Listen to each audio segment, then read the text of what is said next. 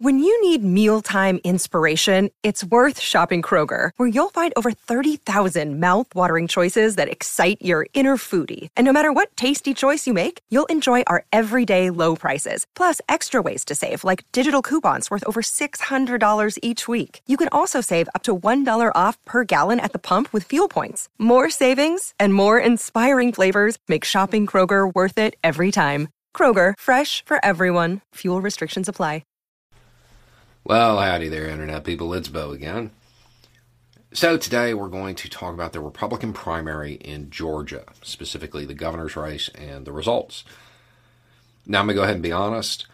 Uh, voting hasn't ended yet. Okay, voting hasn't started. It's a couple days ago by the time y'all watch this. Um, but those polls, wow. Uh, so, if I'm wrong about this, uh, feel free to go ahead and Photoshop my face onto that Dewey defeats Truman photo. But I'm going to assume that Kemp has won.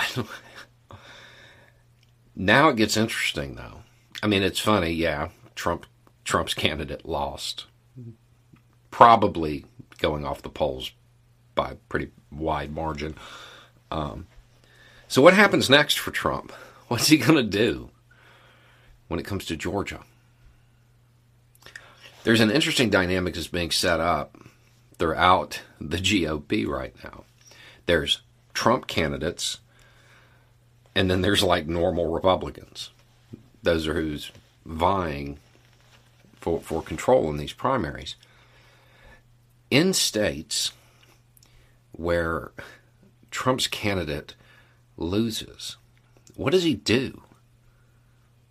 Does he not show up to help the candidate, who in this case totally embarrassed him, uh, Kemp? Does does he just write off the Republican Party in states where his candidate doesn't win? And if so, what does that do for Republican voter turnout in the general elections?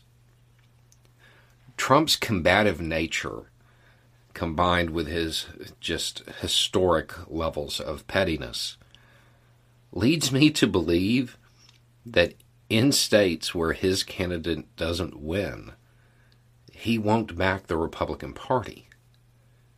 In fact, he may actually talk bad about the people who beat his candidates. Or he'll say nothing and drive down Republican voter turnout in those states. Uh, I mean, Kemp is clearly, at this point when I'm filming it, clearly the forecasted winner.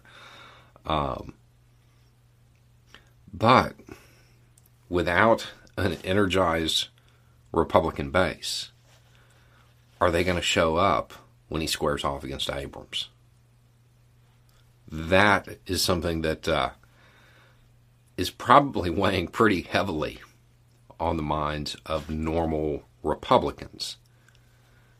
Because the MAGA faction, with their level of pettiness, there's no other word, the vindictive nature of this group, they may just stay home.